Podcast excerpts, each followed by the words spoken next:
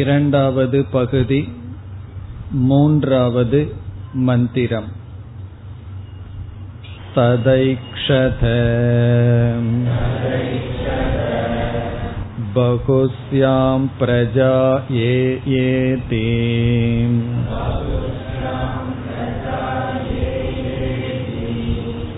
தத்தேஜோ அஸ்ருஜத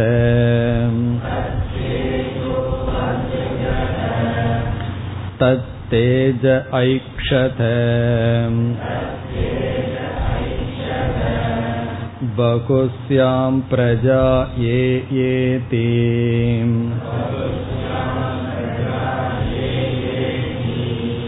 ததபோ அஸ்ருஜத தஸ்மாத் யத்ர க்வச ஷோசதி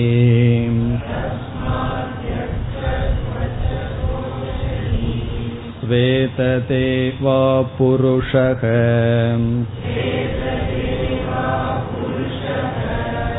தேஜஸ ஏவ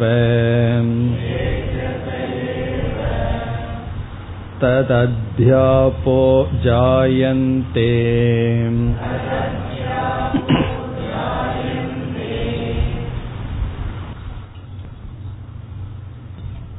ஆறாவது அத்தியாயத்தின் துவக்கம்.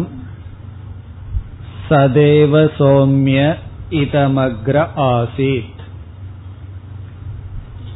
இந்த துவக்கத்திலும் முதல் சொல் சத் என்பது, இந்த சத் என்ற சொல் நிர்குண பிரம்மத்தையும் சகுண பிரம்மத்தையும் குறிக்கின்றது. இங்கு குறிப்பாக நிர்குண பிரம்மத்தையே குறிக்கின்றது. காரணம், ஏகம் ஏவ அத்விதீயம் என்று இந்த சத்துக்கு லட்சணம் கொடுக்கப்பட்டது. நாம் இவ்விதம் புரிந்து கொள்ளலாம், சத் என்ற சொல் பிரம்மத்தை குறிக்கின்றது. அந்த பிரம்மத்தை நிர்குண ரூபமாகவும் பார்க்கலாம், சகுண ரூபமாகவும் பார்க்கலாம். இங்கு நிர்குண ரூபமாக பார்க்கப்பட்டு ஏகம் ஏவ அத்விதீயம் சத் என்று சொல்லப்பட்டது. பிறகு உடனடியாக உபனிஷத்தே அதே நிர்குண பிரம்மத்தை சகுணமாகவும் அடுத்த திருஷ்டியில் பார்க்கின்றது. எப்படி என்றால், இதம் அக்ரே இவைகளெல்லாம் என்று இந்த சிருஷ்டிக்கு ஆதாரம் என்று சொல்லும் பொழுது அடுத்த க்ஷணமே நிர்குண பிரம்ம சகுண பிரம்மனாகவும் பார்க்கப்படுகின்றது. இவ்விதம் சத் என்ற சொல் பிரம்மத்தை குறிக்கின்றது. அது சகுணத்தையும் நிர்குணத்தையும் சேர்ந்து குறிக்கின்றது.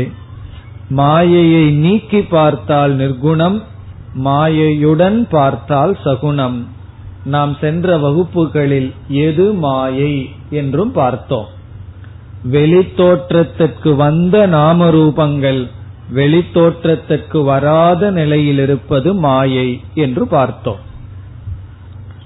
பிறகு அடுத்ததாக இந்த சதேவ சௌமிய இதமக்ர ஆசீத் என்று கூறியதற்கு பிறகு அசத்துதான் ஆதாரம் என்று சிலர் என்ன கூடலாம், சிலர் அப்படிப்பட்ட கொள்கைக்கு வரலாம். அப்படி வரக்கூடாது என்று சிலர் அசத்தை ஆதாரமாக கூறுகிறார்கள். அந்த அசத்துக்கும் ஏகமேவ அத்விதீயம் என்ற லட்சணம் கூறுகிறார்கள் என்று பூர்வ பட்சத்தை கூறி இரண்டாவது மந்திரத்தில் அது தவறு. அது எப்படி அசத் ஆதாரமாக இருக்க முடியும் என்று மீண்டும் சத்துவேன இதமக்ரே ஆசீத் என்று சத்தாகத்தான் இவைகள் இருந்தன என்று பதில் கூறப்பட்டது. இதுதான் முதல் இரண்டு மந்திரங்களினுடைய சாரம். இனி நாம் மூன்றாவது மந்திரத்திற்குள் செல்கின்றோம். இந்த மந்திரத்திற்கு செல்வதற்கு முன்னும் முகவுரையாக சில கருத்துக்களை நாம் பார்த்து பிறகு உள்ளே செல்லலாம்.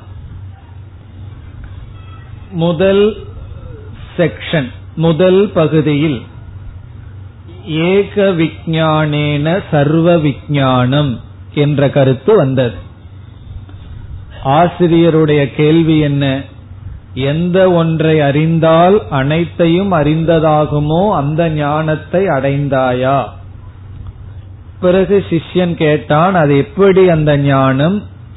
அதற்கு காரிய காரணங்கள் உதாகரணத்தின் மூலமாக கொடுக்கப்பட்டு அப்படி ஞானம் சம்பவிக்கும் என்று சொல்லப்பட்டது. ஆகவே இந்த முழு பிரகரணத்தினுடைய பிரதிஜை என்னவென்றால் ஏக விஞ்ஞானேன சர்வ விஞ்ஞானம், ஒன்றை அறிவதனால் அனைத்தையும் அறிந்ததாகிறது. இந்த கருத்துதான் பல உபனிஷத்துக்களில், கீதை போன்ற சாஸ்திரங்களில் பல இடங்களில் வருகின்றது. முண்டகோபனிஷத்தில் கஸ்மின்னு பகவோ விஜ்ஞாதே சர்வமிதம் விஜ்ஞாதம் பவதி என்பதே நேரடியான சிஷ்யனுடைய கேள்வி. பகவானும் கீதையில் 7வது அத்தியாயத்தில் ஆரம்பிக்கும் பொழுது எதை அறிந்தால் வேறு ஒன்றும் அறிவதற்கு இல்லையோ அந்த ஞானத்தை சொல்கின்றேன், எத் ஞாத்வா, எதை அறிந்தால் பிறகு வேறு அறிவதற்கு ஒன்றும் இல்லையோ என்று இதே கருத்துக்கள் அங்கும் வந்தன. இப்பொழுது நாம் இந்த ஒன்றை அறிவதனால் அனைத்தையும் அறிந்ததாகும் என்ற வாக்கியத்தினுடைய தாற்பயம் என்ன என்று பார்க்கின்றோம். அதாவது ஏக விஞ்ஞானேன சர்வ விஞ்ஞானம் என்பது பல உபனிஷத்துக்களில், ஸ்மிருதிகளில் பிரசித்தமாக இருக்கின்றது. இவைகளினுடைய தாற்பயம் என்ன? இப்படி சொல்வதனுடைய உள்நோக்கம் என்ன? நாம் 3 தாற்பயத்தை பார்க்க போகின்றோம். ஒன்று, முதல் தாற்பயம். இப்ப எதற்கு தாற்பயத்தை பார்க்கின்றோம்? எந்த ஒன்றை அறிந்தால் அனைத்தையும் அறிந்ததாகும் என்று உபனிஷத் கூறுகின்றதனுடைய உள்நோக்கம் என்ன, தாற்பயம் என்ன? முதல் தாற்பயம் விக்ஞேயம் ஏகம். விக்ஞேயம் ஏகம். விக்ஞேயம் என்றால் நம்மால் அறிய வேண்டியது ஒன்றுதான். விக்ஞேயம் என்றால் ஞான யோக்கியம், இந்த உலகத்தில் அறிவதற்கு யோக்கியமாக இருப்பது ஒரே ஒரு தத்துவம்தான். ஏன்னா நம்ம மனசுல என்ன நினைக்கிறோம்? நான் இதை தெரிஞ்சுக்கணும், அதை தெரிஞ்சுக்கணும், இதை அறியணும், அதை அறியணும் என்று நினைத்து கொண்டு இருக்கின்றோம். இந்த கருத்து எதை சொல்கின்றது? நீ இந்த ஒன்றை அறிந்தால் அனைத்தையும் அறிந்ததாகிறது. ஆகவே நம்முடைய புருஷார்த்தமானது, லட்சியமானது ஏதோ ஒரு விஞ்ஞானம்தான், ஒரே ஒரு அறிவுதான். இப்ப மீதி அறிவல்ல என்ன என்றால் இந்த ஒரு அறிவுக்கு பயன்படுகின்ற அறிவு. சமஸ்கிருதம் படிக்கணுமே, வேற ஏதோ படிக்கிறது இருக்கேன்னா அனைத்தும் ஏதோ ஒன்று, அந்த ஒரு அறிவுக்கு துணை புரிகின்ற அறிவு. அதைத்தான் முண்டகத்திலும் பராவித்யா அபராவித்யா என்று சொல்லப்பட்டு, அபராவித்யாக்கள் அனைத்தும் பராவித்யாவான ஒரு ஞானத்துக்கு துணை. ஆகவே மற்ற அனைத்தும் அறியக்கூடாது, அறிய வேண்டாம் என்று சொல்லவில்லை. அவைகளெல்லாமே அந்த அறிவு சாதனம், சாத்தியமாக இருப்பது ஒரே ஒரு ஞானம்.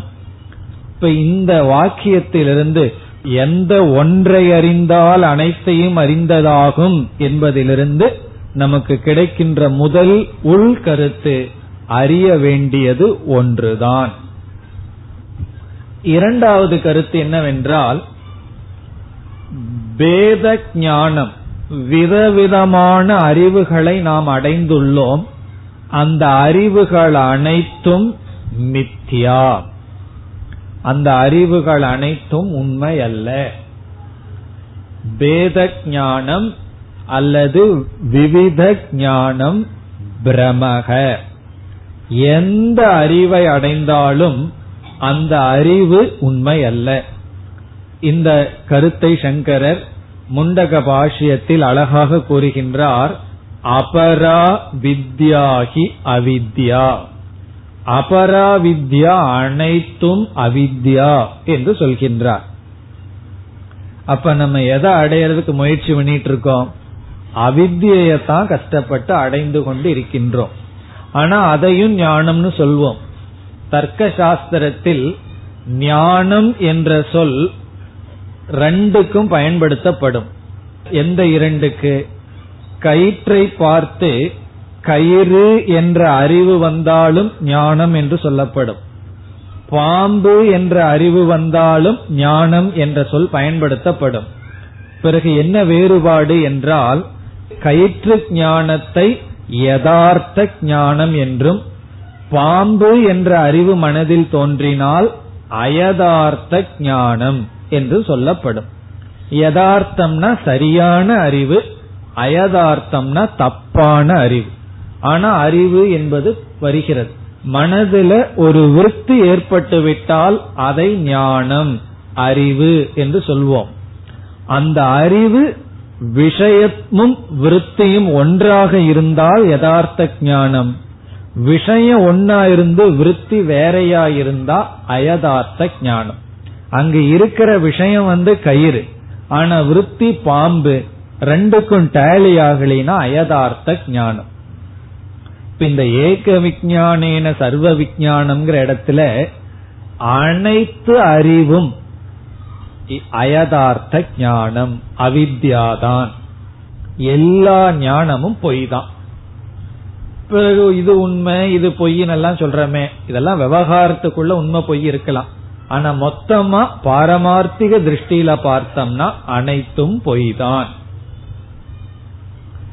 இதுல இருந்து என்ன சந்தோஷம் வரணும்?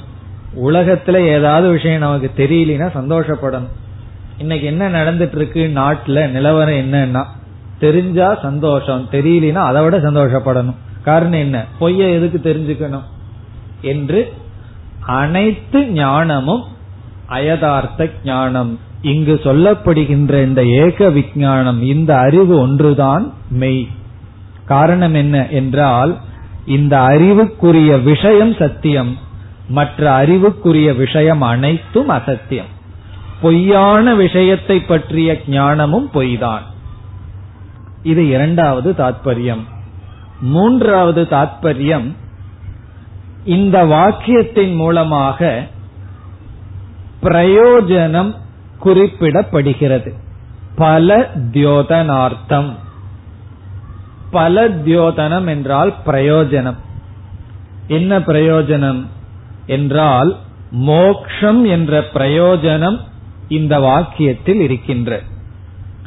மோக்ஷத்தினுடைய லட்சணமே ஏக விஞ்ஞானேன சர்வ விஞ்ஞானம் என்ற வாக்கியத்திற்குள் மறைந்திருக்கிறது. எது மோக்ஷம் என்றால், சம்சாரத்தை நாம் விதவிதமாக கூறலாம். விதவிதமாக சாஸ்திரம் சம்சாரத்தை வர்ணிக்கும். அதே போல மோக்ஷத்தையும் விதவிதமாக சாஸ்திரம் வர்ணிக்கும். சோக நிவர்த்தி மோக்ஷம்னு வர்ணிக்கும், காம நிவர்த்திகி மோக்ஷம்னு சாஸ்திரம் வர்ணிக்கும், ஹிருதய கிரந்தி ஹிருதத்தில் இருக்கிற காமமெல்லாம் போயிரும் அது மோக்ஷம், சந்தேகங்கள் எல்லாம் நீங்கிரும் அது மோக்ஷம் என்றெல்லாம் வர்ணிக்கப்படும்.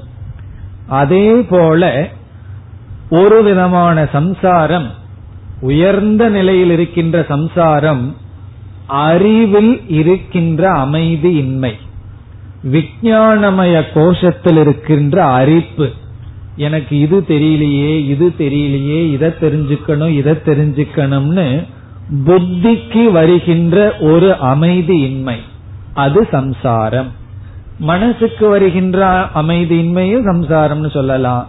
புத்திக்கு வருகின்ற ஒரு அமைதியின்மை, சில பேர்த்துக்கு அது வர்ற அளவுக்கும் கூட முயற்சி அல்லது பக்குவம் வந்திருக்கார்.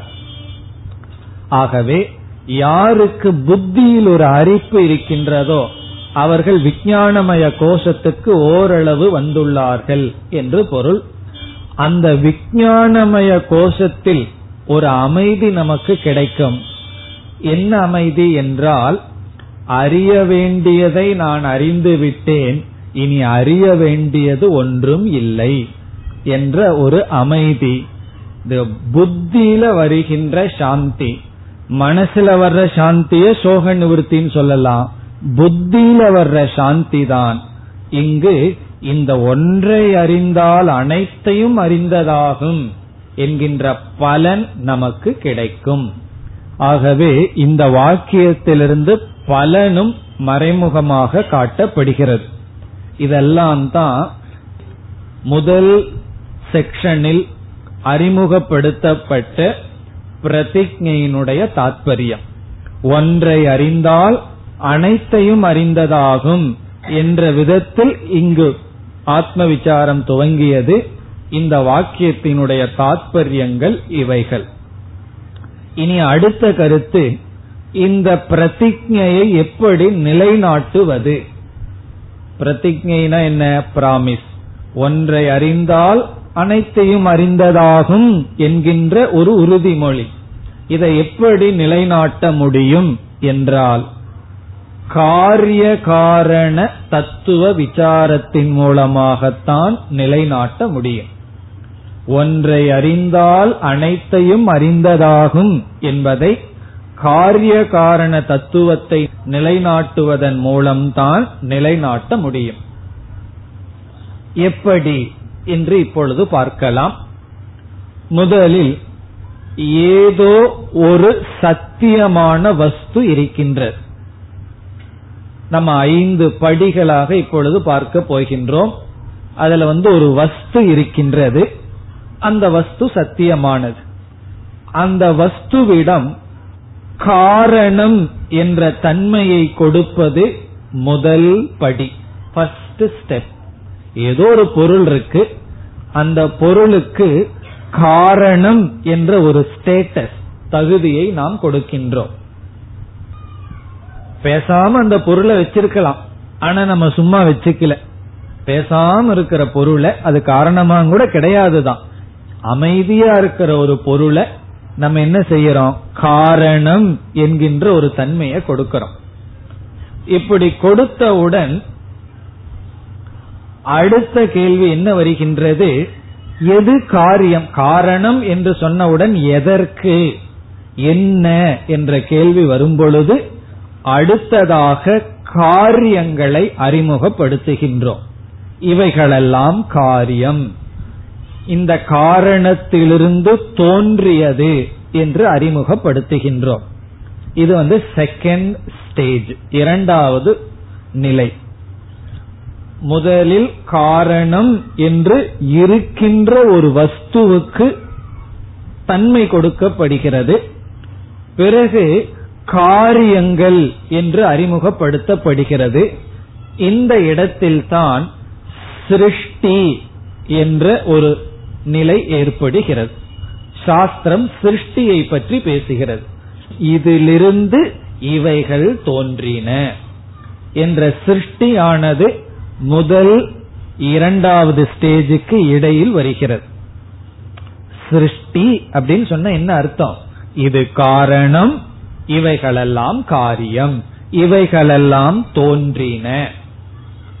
ஆகவே எப்பொழுது சிருஷ்டி டாபிக், இவைகளெல்லாம் தோன்றின என்று உபனிஷத் பேசுமோ, அப்பொழுது உபனிஷத் என்ன செய்கிறது? ஒரு வஸ்துவிடம் காரணம் என்ற தன்மையை கற்பித்து அதிலிருந்து இவைகள் தோன்றியுள்ளன என்ற காரியத்தை காட்டுகிறது. இது இரண்டாவது ஸ்டேஜ். மூன்றாவது என்னவென்றால், காரியத்தை காட்டியவுடன் காரியத்தையும் வைத்து காரணத்தையும் வைத்து இவைகளினுடைய சம்பந்தத்தை ஆராய்ச்சி செய்து காரிய காரணயோகோ ஐக்கியம் என்பது மூன்றாவது ஸ்டேஜ். காரியத்திற்கும் காரணத்திற்கும் ஒற்றுமை, காரியமும் காரணமும் அடிப்படையில் ஒன்று என்ற அறிவை புகட்டுவது. காரிய காரணயோகோ ஐக்கியம், காரிய காரணயோகோ என்றால் காரியத்திற்கும் காரணத்திற்கும் ஒன்றாக இருத்தல் என்ற தன்மையை புகட்டுதல். இப்ப ஃபர்ஸ்ட் ஸ்டேஜ் என்ன? ஒரு வஸ்துவிடம் காரணம்ங்கிற தன்மையை கொடுத்து உடனே சிருஷ்டி என்ற ஒன்றை உருவாக்கி சிருஷ்டியை பற்றி பேசி காரியங்களை காட்டி பிறகு காரணமும் காரியமும் சில உதாகரணங்கள் மூலமாக ஐக்கியம் என்று கூறுவது மூன்றாவது ஸ்டேஜ். இனி நான்காவது ஸ்டேஜ் என்னவென்றால், காரணமும் காரியமும் ஐக்கியம் என்றால் நாம் ஒரு பொருளிடம் காரணம் என்ற தன்மையை கொடுத்தோம், காரியம் என்று ஏதோ தோன்றியிருப்பதாக கூறினோம், பிறகு இந்த காரியமும் காரணமும் ஒன்று என்றால் காரியம் என்பது இல்லை என்ற அறிவை புகட்டுதல். காரியம் இல்லை என்று காரிய நிஷேதக, நான்காவது ஸ்டேஜ். காரிய நிஷேதம்னா காரியம் என்று ஒரு வஸ்து இல்லை. இப்படி சொல்லணும்னா மூணாவது ஸ்டேஜ் புரிஞ்சிருக்கணும். இந்த மூணாவது ஸ்டேஜ் புரியலினா நாலாவது ஸ்டேஜ நம்மளால ஜீரணிக்க முடியாது. காரணம் என்ன? முதல் ஸ்டேஜில காரணத்தை சொல்லிட்டோம், ரெண்டாவது ஸ்டேஜ் காரியம் ஒன்ன காட்டிட்டோம், பிறகு நான்காவது ஸ்டேஜில் என்ன பண்ணிட்டோம்? காட்டின காரியம் இல்லைன்னு சொல்றோம். அப்படி சொல்லணும்னா மூணாவது ஸ்டேஜ் அசிமுலேட் ஆயிருக்கணும். காரியம் காரணமும் அடிப்படையில ஒண்ணுதான். ஆகவே எதை காரியம்னு காட்டினமோ அது இல்லை என்று சொல்வது, அது நாலாவது ஸ்டேஜ். அஞ்சாவது ஸ்டேஜ் என்னன்னா, காரியமே இல்லைன்னா காரணமும் இல்லை தானே. காரணம்னு எப்ப சொல்றோம்? காரியம்னு ஒன்னு இருந்தால். ஆகவே கடைசி ஐந்தாவது ஸ்டேஜ் காரணத்துவ நிஷேதக, காரணமும் கிடையாது. கடைசியில் என்ன ஆச்சுன்னா, இந்த அஞ்சு ஸ்டேஜ் முடிஞ்சதுக்கு அப்புறம் பார்த்தா அதே வஸ்து அப்படியே இருக்கு. அப்ப என்ன ஆச்சு? முதலிலும் ஒரு வஸ்து இருந்தது, அதுக்கு காரணம்னு ஒன்ன கொடுத்தோம், பிறகு காரியம்னு எதையோ காட்டணும், பிறகு காரிய காரணத்தை எல்லாம் கொஞ்சம் உற்று பார்த்து இருக்கிறது காரணம்தான், காரியம்னு ஒன்னு இல்ல, ரெண்டு ஒன்றுதான்னு சொன்னோம். ரெண்டு ஒன்றுன்னு சொல்லும் போது காரணம் தானே இருக்கு, காரியம்னு தனியா ஒன்னு இல்லையேன்னு சொன்னோம். இப்ப தனியா ஒரு காரியம் இல்லைன்னா காரணமும் இல்லைதானே. ஆமாம். ஆகவே என்ன இருக்குன்னா அந்த ஒரே வஸ்து மீண்டும் எஞ்சி இருக்கின்ற, கடைசியிலேயும் அதே ஒரு வஸ்து மட்டும் இருக்கின்றது. என்ன பண்ணணும்னா ஒன்னும் பண்ணலன்னு சொல்லலாம், இல்ல பண்ண வேண்டிய அனைத்தையும் பண்ணிட்டோம்னு சொல்லலாம். காரணம் ஒன்றுமே நம்ம செய்யல, இருந்ததும் ஒரே வஸ்து, இருக்கிறதும் ஒரே வஸ்து, இருக்க போறதும் ஒரே வஸ்து, இடையில இந்த வேலைகளை எல்லாம் நம்ம செஞ்சு முடிச்சோம். அதுதான் இனிமேல் செய்யப்பட இருக்கின்ற. இந்த மூன்றாவது மந்திரத்திலிருந்து இப்ப நம்ம சொன்ன இந்த அஞ்சு ஸ்டேஜும் செய்யப்படுகின்ற. இப்ப என்ன மூன்றாவது மந்திரம் சொல்லுது? சிருஷ்டியானது வருகின்றது, அந்த பிரம்மனானது இந்த உலகத்தை படைக்கின்றது, இந்த உலகம் காரியமெல்லாம் வர இருக்கின்றது என்ற ஸ்டேஜுக்கு நாம் வருகின்றோம். அப்ப என்ன ஆச்சுன்னா, அந்த வஸ்துவிடம் காரணம் என்ற தன்மையை கொடுத்து அதிலிருந்து உற்பத்தி ஆகின்றன. உற்பத்தி ஆகின்றன சொன்னா உடனே என்ன சொல்லி ஆகணும்? எவைகள் எல்லாம் உற்பத்தி ஆகின்றன? பஞ்சபூதங்கள் எல்லாம் உற்பத்தி ஆகின்றன என்றெல்லாம் உற்பத்தியானது வருகின்றது. இந்த மூன்றாவது மந்திரத்தினுடைய சாரம், ஃபர்ஸ்ட் ஸ்டேஜிலிருந்து செகண்ட் ஸ்டேஜுக்கு போகின்றோம். இனிமேல் கொஞ்ச தூரம் சிருஷ்டிக்கு போவோம். ஃபர்ஸ்ட் ஸ்டேஜ் என்ன?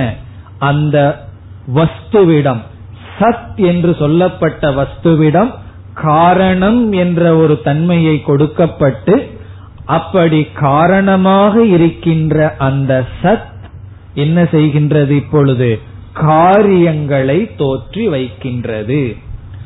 காரியம் என்றால் இந்த உலகத்தை படைக்கின்றது என்று நாம் சிருஷ்டிக்குள் இப்பொழுது பிரவேசம் செய்கின்றோம். இதற்கு முன்னாடி எங்கிருந்தோம்? சிருஷ்டிக்கு முன்னாடி அந்த சத்துல இருந்தோம். இப்ப அந்த சத்துக்கு காரணம்ங்கிற தன்மையை கொடுத்து சிருஷ்டிக்குள் பிரவேசிக்கின்றோம். இது எதற்கு எதற்கு நம்ம இந்த வேலைய பண்ணணும் என்பது ஒரு கேள்வி. சமஸ்கிருதத்துல ஒரு நியாயம் இருக்கு. ஒருத்தன் சும்மா உட்கார்ந்துட்டு இருந்தானா, சேத்துக்குள்ள நடந்து போனானா, பிறகு வந்து காலை கழுவிட்டு மீண்டும் சும்மா உட்கார்ந்தானா. அதாவது பேசாமையே உட்கார்ந்துட்டு இருக்கலாம், எதுக்கு சேத்துக்குள்ள போகணும், கால்ல சேத்தையெல்லாம் சேர்த்திக்கணும், அப்புறம் வந்து மீண்டும் கழுவிட்டு அப்படியே உட்கார்ந்துட்டு இருக்கிற சுகம்னா ஓகே. சில ஜந்துக்கள் எல்லாம் அப்படியே உட்கார்ந்துட்டு இருக்கும், சேரு மேல இருக்கிறது அதுக்கு சுகம். நம்ம என்ன பண்றோம், தேவையில்லாம சேத்துக்குள்ள போய் காலெல்லாம் சேரா பண்ணி மீண்டும் எதுக்கு கழுவி உட்காரணும். அதாவது யாராவது தேவையில்லாத வேலைய பண்ணிட்டு இருந்தா இந்த நியாயத்தை சொல்றது. என்ன நியாயம்னு சொன்னா, தேவையில்லாம கால்ல சேத்த பண்ணி பிறகு அத வந்து நீ எதுக்கு கழுவணும், யாராவது தேவையில்லாத காரியத்தை பண்ணா இப்படி சொல்றது. பூர்வபக்ஷி கேட்கலாம், அதையே நீ பண்ற, பேசாம வஸ்து இருந்தது அப்படியே இருக்கட்டுமே, கடைசியில் அதே வஸ்து தான் இருக்கு, அது எதுக்கு காரணம்னு ஒண்ண சொல்லி காரியம்னு ஒண்ண சொல்லி ஐக்கியத்தை சொல்லி காரியத்தை நீக்கி காரணத்தை நீக்கி பிறகு அதுதான் இருக்குன்னு ஏன் இந்த வேலைய பண்ணிக்கிறாய் என்ற ஒரு கேள்வி வரும். அது ஏன் பண்றோம் அப்படின்னா, நமக்கு பிறவியிலேயே நம்ம வந்து பரம்பரையா கொண்டு வந்த சொத்து என்ன அப்படின்னு சொன்னா, ஒவ்வொரு சொல்லுவார்கள் அல்லவா, எங்க அப்பா இவ்வளவு சொத்தை சம்பாரிச்சு வச்சிருக்கார், அந்த பரம்பரையில வந்திருக்கேன்னு. அப்படி எல்லா ஜீவனும் பரம்பரையா வந்த சொத்து என்னன்னா அஞ்ஞானம், அந்த வஸ்துவை பற்றிய அஞ்ஞானம். இந்த வஸ்துவை பற்றிய அஞ்ஞானத்தோட வந்திருக்கோம். வெறும் அஞ்ஞானத்துடன் மட்டும் இருந்திருந்தாலும் ஒரு கஷ்டமும் கிடையாது. என்ன பண்ணிட்டு இருப்போம், நம்ம எல்லாம் பிராக்ஞனா இருந்துட்டு இருப்போம், எல்லாம் தூங்கிட்டு ஒன்னையும் பார்க்காம இருந்திருப்போம். ஆனா இந்த அஞ்ஞானத்தினுடைய விளைவான அத்தியாசமும் நடந்துள்ளது. இந்த பிரம்மத்தை புரியாம மட்டும் இருந்தா பிரச்சனையே இல்லை, பிரம்மத்துக்கு அல்லாத ஒன்ன பிரம்மம்னு புரிஞ்சிட்டதுனாலதான் பிரச்சனை. ஆகவே என்ன ஆயிடுது, அத்தியாசமும் ஏற்பட்டுள்ளது. அத்தியாசம்னா என்ன, அறிய வேண்டிய பிரம்மனை அறியாம அறிய வேண்டாத்தத பிரம்மனா அறிந்துள்ளோம். பிரம்மன்னு நான் அறிஞ்சுக்கலையே, இது அதுதான் அறிஞ்சிருக்கிறேன்னா, அது அதுன்னு சொன்னாலும் கூட அது இருக்கணும்ங்கிற எதிர்பார்ப்பே என்ன, பிரம்மத்திடம் எதிர்பார்க்க வேண்டித்தத வேறு பொருளிடம் எதிர்பார்த்து சம்சாரியா இருக்கும். இப்ப ஏற்கனவே நம்முடைய புத்தியில காரியம்ங்கிற ஜெகத்தினுடைய அனுபவம் இருக்கு. உபனிஷத்து வந்து புதுசா நமக்கு காரியத்தை உற்பத்தி பண்ணல, உபனிஷத்தினுடைய அடிப்படையில காரியம்ங்கிறது கிடையாதுதான். ஆனா இதை யாரிடம் உபனிஷத் பேசுது, இதெல்லாம் காரியம்ங்கிற புத்தி இருக்கின்ற நம்மை பார்த்து பேசுகிறது. இதெல்லாம் காரியம், இதெல்லாம் படைக்கப்பட்டுள்ளது, இவ்வளவு பேதங்கள் இருக்கின்றன என்ற புத்தி யாருக்கு இருக்கோ அவங்கள பார்த்து உபனிஷத் பேசுகிறது. இத நம்ம ஏற்கனவே ஒரு இடத்துல பார்த்திருக்கோம். குருவானவர் சிஷ்யனிடம் கூறுகின்றார், அந்த பாம்பு கயிறு. அப்படி குரு சொல்லும் போது குருவினுடைய வாயிலையும் பாம்புங்கிற வார்த்தை வருது. அது வாயில வருதே தவிர அவருடைய புத்தியில கிடையாது. பிறகு அவருடைய புத்தியில் இல்லாம அவருடைய வாயில ஏன் வரணும், சிஷ்யனுடைய புத்தியில் இருக்கிறது இவருடைய வாயில வருது. அவனுடைய புத்தியில பாம்பு இருக்கு, அதை இவருடைய வாயில வந்து இவருடைய புத்தியில் இருக்கிற கயிறானது சம்பந்தப்படுத்தப்படுகிறது. அதுபோல உபனிஷத்தினுடைய அடிப்படையில காரியம் எல்லாம் கிடையாது. ஆனா நம்முடைய மனசில் இருக்கிற காரியத்தை உபனிஷத்து மனதில் வைத்துக் கொண்டு இப்பொழுது என்ன செய்கின்றது, இந்த உலகத்தை சிருஷ்டி செய்கின்றது. எப்படி, அந்த வஸ்து சத் வஸ்துவுக்கு காரணம் என்ற தன்மையை கொடுத்து அந்த காரண ரூபமாக இருக்கின்ற சத் வஸ்து இப்பொழுது என்ன செய்கின்றதாம், இந்த உலகத்தை படைக்கின்றது. அதுதான் இப்பொழுது ஆரம்பிக்கப்படுகிறது. ஆகவே நாம் இப்பொழுது நுழைகின்ற டாபிக், தலைப்பு சிருஷ்டிகி, படைப்பு. 5 ஸ்டெப்ல, 5 படியில ஃபர்ஸ்ட் டு செகண்ட். படைப்புக்குள் நுழைகின்ற நாம் இந்த படைப்பு இருக்கின்றது என்று நிலைநாட்ட அல்ல, இது இல்லை என்று நிலைநாட்ட. குரு சொல்றார் பாம்புங்கிற வார்த்தை வாயிலிருந்து வருது, பாம்பை நிலைநாட்ட அந்த வார்த்தை அல்ல, பாம்பை நீக்க பாம்புங்கிற வார்த்தையை பயன்படுத்துறார். அதே போல படைப்பை நீக்க இங்கு படைப்பானது பேசப்படுகிறது. இப்ப சிருஷ்டி என்கின்ற டாபிக்குள்ள நம்ம போகின்றோம். இனி 3வது மந்திரத்தினுடைய முதல் வரியை இப்பொழுது பார்க்கலாம். தது ஐக்ஷத பகு ஸ்யாம் பிரஜா ஏய இதி. அதுவரைக்கும் இப்பொழுது பார்க்கின்றோம். அந்த இடத்துல புல் ஸ்டாப் கிடையாது, நம்ம மனசுக்குள்ள புல் ஸ்டாப் வச்சுக்கிறோம். ததைக்ஷத பகு ஸ்யாம் பிரஜா ஏதி, அதுவரை இப்பொழுது பார்க்கிறோம். தத் தேஜோ அசிருஜதங்கிறது அனதர் டாபிக். அதற்கு முன்னாடி சில முகவரை தேவைப்படும். இப்ப சொன்ன முகவரை இதுவரைக்கும் தான், இந்த வரி வரைக்கும் தான். இனி ஒவ்வொரு சொல்லாக எடுத்துக்கொள்ளலாம். தது ஐக்ஷத, அந்த சொல்ல மட்டும் எடுத்துக்கிறோம். தது ஐக்ஷத. தது என்ற சொல்லுக்கு பொருள் அது, தட் அது. அதுன்னு சொன்ன எது? தது என்றால் அது, அது என்றால் எது? இதற்கு முன்னாடி எது அறிமுகப்படுத்தப்பட்டதோ அது. இப்ப நான் உங்களிடம் கூறுகின்றேன், ராமர் வந்தார். ராமர்னா யாரோ இங்க இருக்கிற ராமர் வந்தார், எனக்கு இதை கொடுத்தார். அவர் நாளை வேண்டும் என்று கேட்டார்னு சொன்னா அவர்னா எவர்? யார நான் உங்களுக்கு அறிமுகப்படுத்தினேனோ அவர்தான், அது ராமர். அதே போல இந்த இடத்துல தது என்றால் அது. இந்த 2வது அத்தியாயத்தில் அறிமுகப்படுத்தியது சத். சதேவ சோம்ய இதமக்ர ஆசீத், அந்த சத். அதனாலதான் சத்த சூத்திர வாக்கியம்னு பார்த்தோம். அந்த சத், சத்துங்கிறது என்ன? இன்றைய வகுப்பிலேயே பார்த்தோம். அந்த சத்துங்கிறது நிர்குண பிளஸ் சகுண ரூபமாக இருக்கின்ற பிரம்ம தத்துவம், அந்த சத். தத் இஸ் ஈக்வல் டு சத்து, சத் இஸ் ஈக்வல் டு பிரம்ம. அந்த பிரம்மனானது ஐக்ஷத. ஐக்ஷத என்றால் ஆலோசனை செய்தது. ஐக்ஷத ஆலோசனை செய்தது, சிந்தித்தது, நினைத்து பார்த்தது. சிருஷ்டியெல்லாம் பண்ணலான்னு நினைக்க ஆரம்பிச்சிடுது. இந்த மாதிரி பண்ண போறேன், இதெல்லாம் செய்யலான்னு நினைத்ததாம். எதை செய்யறதுக்கு முன்னாடி மனசுல நினைச்சிட்டு தானே செய்வோம். அப்படி ஒரு செயலுக்கு முன்னாடி நம்ம அறியாம மனசுல நினைச்சிருப்போம். அப்படி என்ன செய்தது? அது சங்கல்பத்தை செய்தது. சங்கல்பம் கிருத்தவத் ஐக்ஷத. என்ன சங்கல்பம் செய்ததுன்னு அடுத்த பகுதி. முதல்ல சங்கல்பம் செய்தது. அதுங்கிறது எது? இப்போ சத்து, பிரம்ம. பிரம்ம சங்கல்பம் பண்றதுக்கு நம்ம சங்கல்பம் பண்ணலாம், நம்ம கிட்ட மனசு இருக்கு.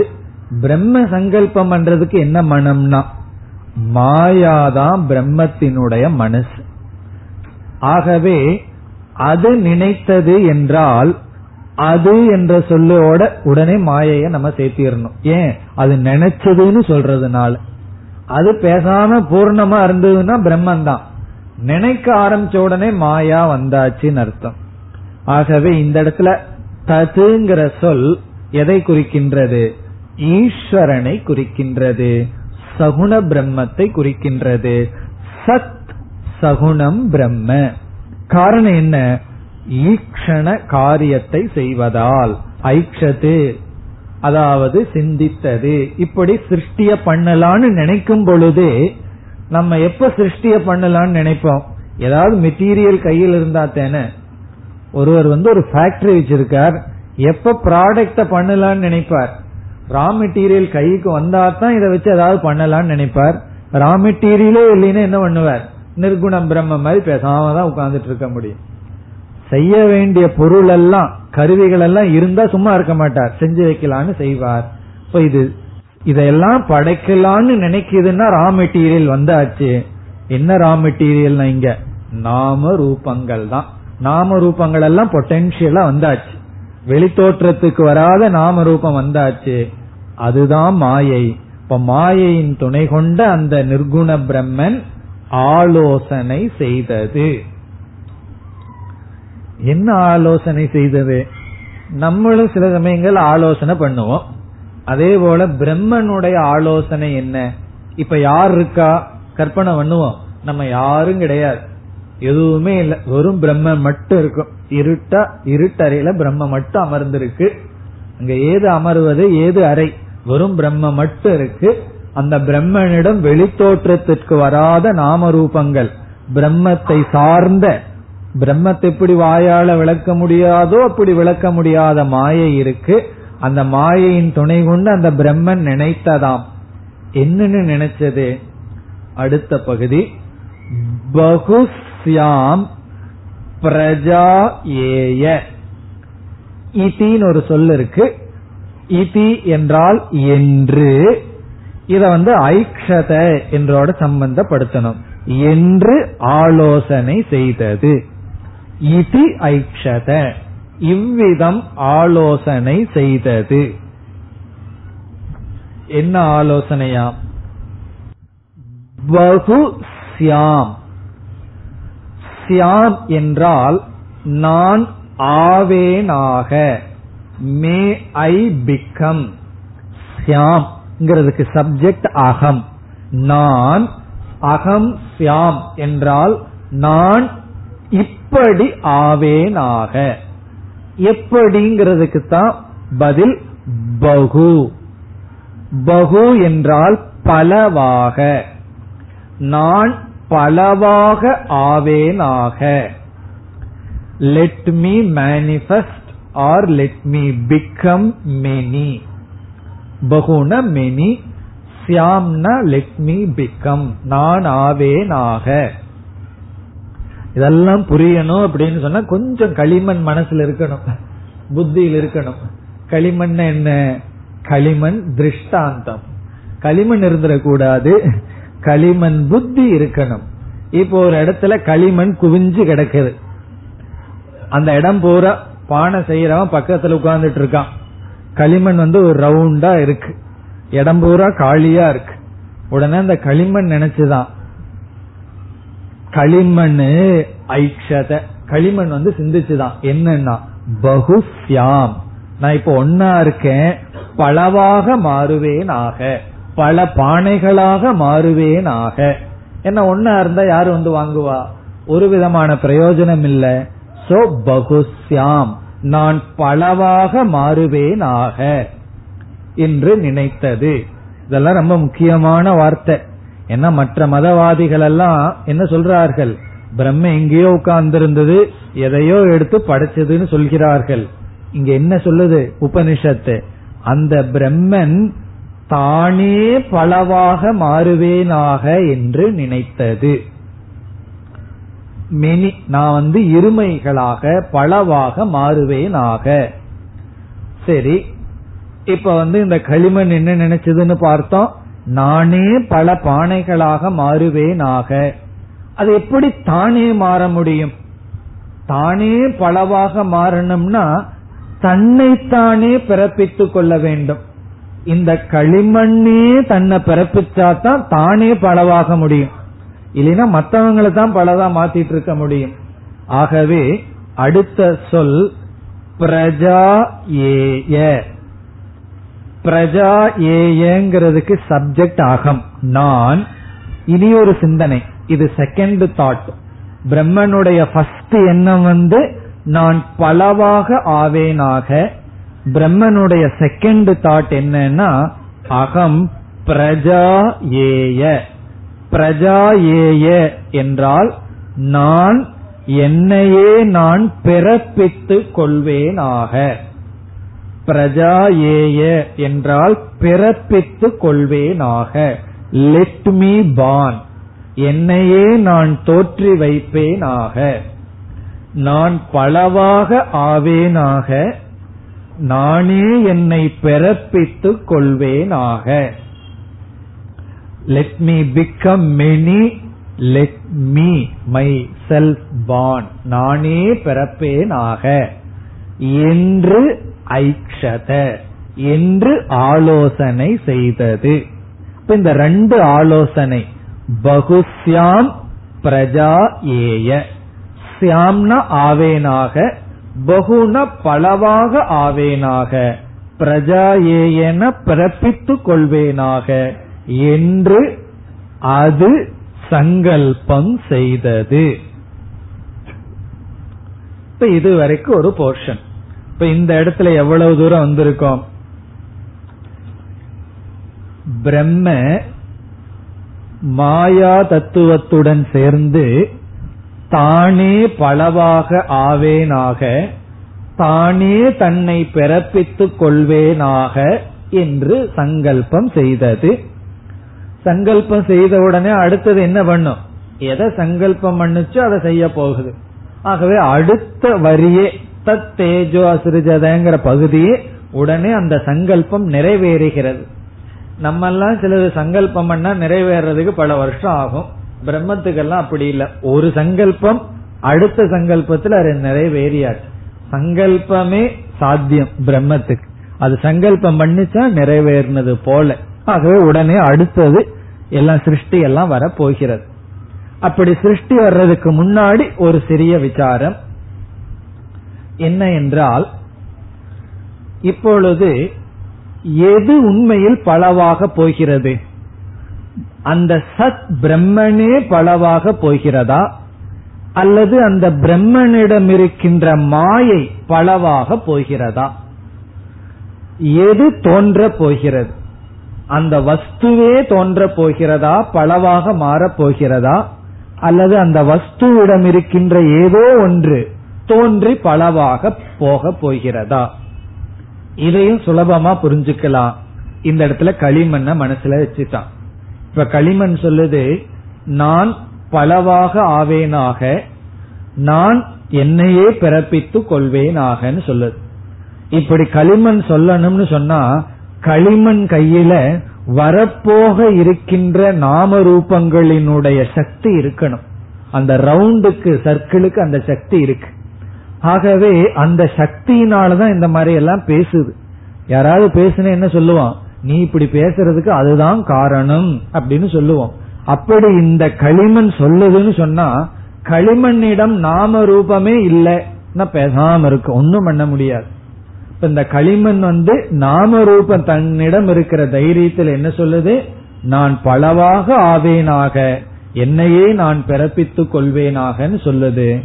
அதற்கு பிறகு என்ன நடக்குதுன்னு பார்ப்போம். களிமண் இடத்துல பல பானைகள் உருவாகின்றன. ஒரு களிமண்ணாக இருந்தது, பல பானைகள் தோன்றின. இப்ப இந்த சங்கல்பம் நிறைவேறி விட்டது. என்ன நடந்தது என்றால், எது பலவானது, எது தோன்றியது? நீங்களே சொல்லிவிடலாம். எது பலவானது? நாம ரூபங்கள் பகு அபவத், நாம ரூபங்கள் பல ஆனது. பிறகு நாம ரூபங்கள் வெளி தோற்றத்திற்கு வந்தது. மறைந்திருந்த நாம ரூபங்கள் வெளி தோற்றத்திற்கு வந்தது. களிமண் பல ஆகவில்லை. காரணம் என்ன? 10 பானையை பார்த்த உடனே அதிஷ்டானத்தை பற்றிய அறிவை உடையவன் என்ன சொல்லுவான்? அங்க இருக்கிறது ஒரே வஸ்துதான்னு சொல்லுவான். களிமண் பலதாகல, பிறகு வேற எதுவும் பலதாகல, வேறு எதுவும் பிறக்கவில்லை, களிமண்ணும் பிறக்கவில்லை, பானை தோன்றியுள்ளது. பிறகு எது தோன்றியது? நாம ரூபங்கள். ஆகவே களிமண்ணுக்குள் இருக்கின்ற நாம ரூபங்கள் பகு பலவானது அந்த நாம ரூபங்கள் தான் தோன்றின. ஆனால் நம்ம என்ன சொல்றோம், களிமண் பலவானது, களிமண் தோன்றின என்று சொல்கின்றோம். அதே போலதான் உபனிஷத் இந்த இடத்துல என்ன சொல்லுது, மாயை பலவானது, மாயை தோன்றினதான சொல்லி இருக்கணும். ஆனா உபனிஷத் என்ன சொல்லிருக்கு, அந்த சத் பிரம்ம தான் பல ஆவதாகவும் தானே தோன்றியதாகவும் தோன்ற விரும்புவதாகவும் அல்ல சொல்லப்பட்டுள்ளது. அப்ப இந்த இடத்துல உபனிஷத் என்ன பண்ணிருக்கு என்றால், மாயையினுடைய பகுபவனம், மாயை பலவாவதும் மாயையினுடைய வெளிப்பாடும் தோற்றமும் பிரம்மனிடத்தில் கூறப்பட்டுள்ளது, பிரம்மனிடத்தில் ஏற்றி வைக்கப்பட்டுள்ளது. இத ரகசியமா உபனிஷத் பண்ணிருக்கு. இதான் உபனிஷத் பண்ற ரகசியமான வேலை. உண்மையிலேயே என்ன ஆயிருக்கு, நாம ரூபங்கள் பலவானது, வெளித்தோற்றத்திற்கு வராத நாம ரூபங்கள் பலவானது, நாம ரூபங்கள் தோன்றின. இந்த இரண்டும் பகுபவனம் உற்பத்தி, பலவாவது உற்பத்தியாவது பிரம்மனிடம் ஏற்றி வைக்கப்பட்டுள்ளது. காரணம் என்ன என்றால், இந்த இடத்துல நம்ம 3 காரணம் பார்க்க போறோம். முதல் காரணம், இந்த மாயா தானாக இவ்விதம் ஆவதற்கு சக்தி இல்லை, ஜடத்வாத். இந்த நாம ரூபங்கள் தானாக திடீர்னு ஆகாது. நாம ரூபம் தனியா பலவாகவும் அல்லது தோன்றவும் முடியாது, ஜடமாக இருப்பதனால். இப்ப அதற்கென்று சக்தி இல்லாததனால அதனுடைய செயலை இதற்குத்தான் சொல்லி ஆகணும். அதற்கென்று சக்தி கிடையாது, இதற்குன்னு தான் சொல்லி ஆகணும். எப்படின்னா, நான் உங்களுக்கு ஒரு பேராகிராஃப்ல ஏதோ எழுதி கொடுக்கிறேன், கொடுத்ததுக்கு அப்புறம் என்ன சொல்கிறீர்கள், இதை நீங்க எழுதல பேனாதான் எழுதுச்சுன்னு சொல்வீர்களோ? பேனாவுக்கு எழுதுற சக்தியா இருந்தா என்னிடம் வந்திருக்க வேண்டிய அவசியம் இல்ல. பேனாவை பேப்பர்லயும் வச்சுட்டு 5 நிமிஷத்துக்கு அப்புறம் அந்த பேராகிராஃபை எடுத்துக்கலாம். ஆனா நான் என்ன சொல்றேன், நான் எழுதினேன். இப்ப பேனா செய்யற காரியத்தை என் மீது ஏற்றி வைக்கிறேன். அது மட்டுமல்ல, கைதான் எழுதுச்சு, இருந்தாலும் நான் சொல்றேன். ஏன், அவைகளெல்லாம் சுதந்திரமாக பிரவிற்த்தி பண்ணாது, ஜடமாக இருப்பதனால். இரண்டாவது காரணம், இந்த நாம ரூபங்கள் வஸ்துவை சார்ந்து இருப்பதனால். ஒன்னு அதை பிரவிற்த்தி பண்றதுக்கு ஜடம், அறிவு கிடையாது. இனி ஒன்று சத்தா கிடையாது, சார்ந்திருப்பதனால். முன்ன சொன்னது அறிவு கிடையாது, ஜடம், சைத்தன்யம் இல்லங்க, அதாக செயல்படுறது. இரண்டாவது அது தனியா இருந்து செயல்பட முடியாது, இத சார்ந்து இருக்கின்றது. பிரம்ம ஆசிரிதத்துவாத், பிரம்மத்தை சார்ந்து இருப்பதனால் மாயையினுடைய பகுபவனம் பிரம்மனிடம் கூறப்பட்டுள்ளது. இது இரண்டாவது காரணம். பிறகு மூன்றாவது தான் முக்கியமான காரணம். இந்த மாயை பிரம்மத்தில சார்ந்திருக்கின்றது. எப்படி சார்ந்திருக்கிறது என்றால், அத்தியஸ்தத்வாத், பிரம்மணி ஏற்றி வைக்கப்பட்டுள்ளதனால். பிரம்மத்தை சார்ந்திருக்குன்னு சொன்னாலே அதுவும் இருக்கு இதுவும் இருக்குன்னு ஆயிரும். ஆனா இது எப்படி சார்ந்திருக்கிறது என்றால், ஏற்றி வைக்கப்பட்டுள்ளது. உதாரணமாக, இந்த புஸ்தகமானது இந்த டேபிளை சார்ந்துள்ளதுன்னு நான் சொல்றேன். இங்க எத்தனை தத்துவம் இருக்கு, புஸ்தகம் ஒன்னு, டேபிள் ஒன்னு இருக்கு. அதே போல மாயை பிரம்மத்தை சார்ந்துள்ளது. இப்படி சொன்ன உடனே மற்ற மதவாதிகள் என்ன சொல்வார்கள், நீ என்ன சொல்ற, மாய பிரம்மத்தை சார்ந்திருக்கு, இப்ப மாயின்னு ஒன்னு இருக்கு, பிரம்மன் ஒன்னு இருக்கு. என்ன நம்ம எப்படி சார்ந்துள்ளது என்று சொல்கிறோம் என்றால், புஸ்தகம் இந்த டெஸ்க சார்ந்திருக்கிற மாதிரி அல்ல, சர்ப்பக பாம்பானது கயிற்றை சார்ந்திருப்பது போல. பாம்புன்னு சொன்ன உடனே நம்ம பாம்பு தான், ஒரிஜினல் பாம்பு கிடையாது. வேதாந்தத்துல பார்க்கிற பாம்பு பாம்பு கயிற்றை சார்ந்திருப்பது போல, அலைகளெல்லாம் நீரை சார்ந்திருப்பது போல சார்ந்திருப்பதனால். ஆகவே என்னன்னா அந்த உற்பத்தி எப்படி அலைகளினுடைய செயலை தண்ணீருக்கு சொல்வது போல், கடலுக்கு சொல்வது போல், இந்த மாயையினுடைய பகுபவனம், இந்த மாயையினுடைய பிறப்பு பிரம்மத்துக்கு சொல்லப்படுகின்றது. இந்த கருத்தை இப்ப மனசுல நினைச்சுக்கணும், அவ்வளவுதான். அதை வச்சுட்டு ஒண்ணு நம்ம செய்ய போறதில்லை. ஏன்னா கொஞ்சம் யோசிச்சோம்னா இந்த சந்தேகம் வரும். காரணம் என்ன? பிரம்மன் பலவானது, பிரம்மன் பிறப்பித்து கொண்டதுன்னு சொல்றதே. இப்ப இதுவரைக்கும் பிரம்மனுக்கு பிறப்பில்ல, அது அத்வைதம்னு பார்த்தமே, இங்க எப்படி உடனே உபனிஷத் சொல்கிறது? எவ்வளவு மந்திரத்துக்குள்ள கேப். போன மந்திரத்துலதான் சத்வேன சௌமிய இதமக்ராசித்னு சொல்லி மீண்டும் செகண்ட் டைம் ஏகமேவ அத்விதீயம் சொல்லப்பட்டது. 3 முறை அத்விதீயம் வந்தது. முதலில் சதேவ சௌமிய இதமக்ராசித் ஏகமேவ அத்விதீயம், பிறகு எஸ்டாப்ளிஷ் பண்ணும் போது ஏகமேவ அத்விதீயம். இங்க என்ன சொல்லுது? ஒன்றாகவே இருப்பது இரண்டற்றதாவது, இப்பொழுது பல ஆவதாக, தன்னையே பிறப்பித்துக் கொள்வதாக சங்கல்பத்தை செய்தது. இதோட இந்த வரியினுடைய விளக்கம் முடிவடைகிறது. ததைக்ஷத பகுஸ்யாம் பிரஜா ஏதி, அதனோட புல் ஸ்டாப் நம்ம மனசுக்குள்ள. இனி அடுத்ததுக்கு வரணும். தது தேஜக அஸ்ருஜத என்ற பகுதிக்கு வருகின்றோம்.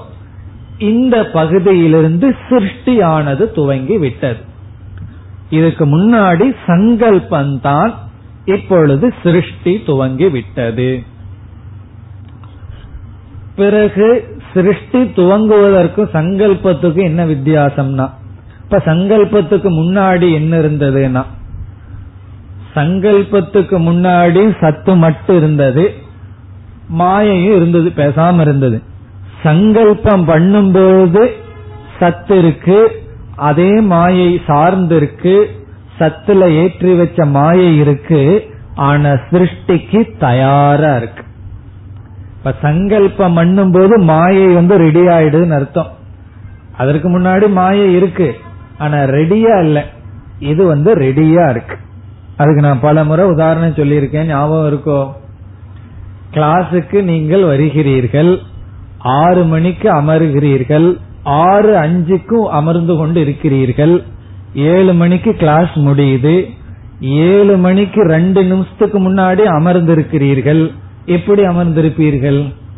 பூர்ணமதன்னு சொல்லும் பொழுதும் அமர்ந்திருக்கிறீர்கள். எப்படி? செல்வதற்கு தயாராக, செல்வதற்கு ரெடியா உட்கார்ந்துட்டு இருக்கோம். கிளாஸ்ல உட்கார்ந்து இருக்கிற சமயத்துல ஆரம்பத்திலே அமர்ந்திருக்கோம். இந்த ரெண்டுக்கும் வித்தியாசம் இருக்கு.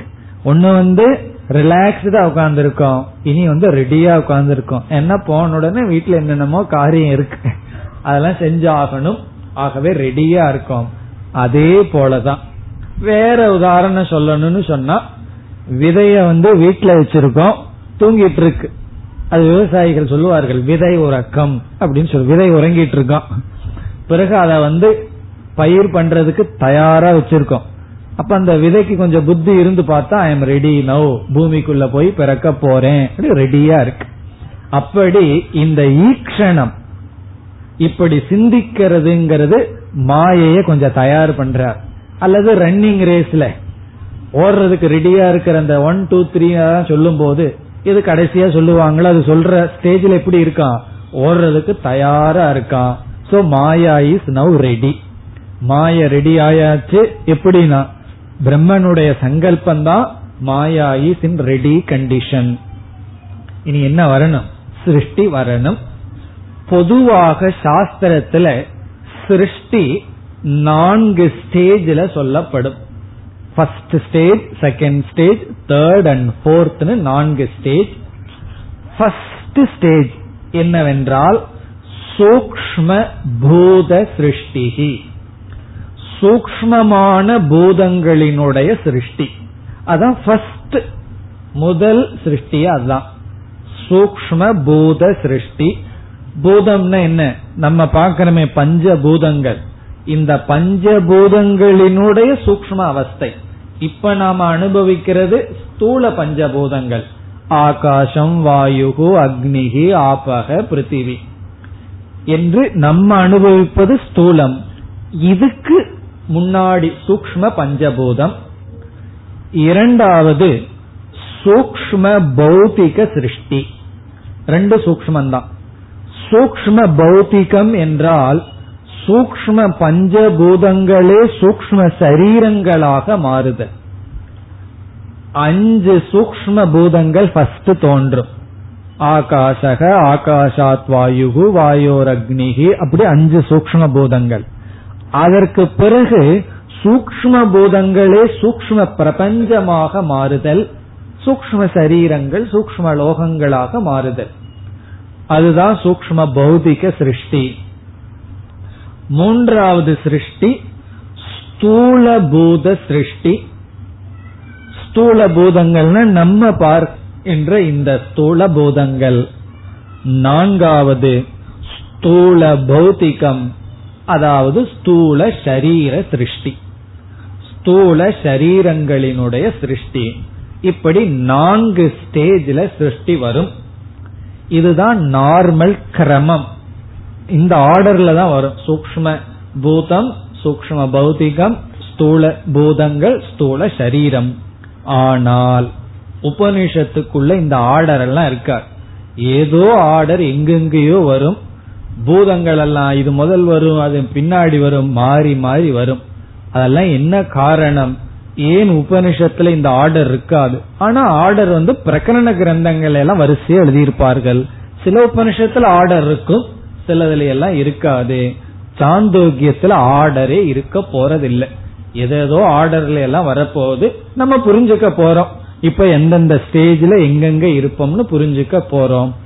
ஏன் இப்படி, பிறகு எப்படிப்பட்ட ஆர்டர்ல சிருஷ்டி வருகிறது, அடுத்த வகுப்பில் பார்ப்போம். ஓம் பூர்ணமத பூர்ணமிதம் பூர்ணாத் பூர்ணமுதச்யதே பூர்ணஸ்ய பூர்ணமாதாய பூர்ணமேவாவசிஷ்யதே. ஓம் சாந்தி சாந்தி சாந்தி.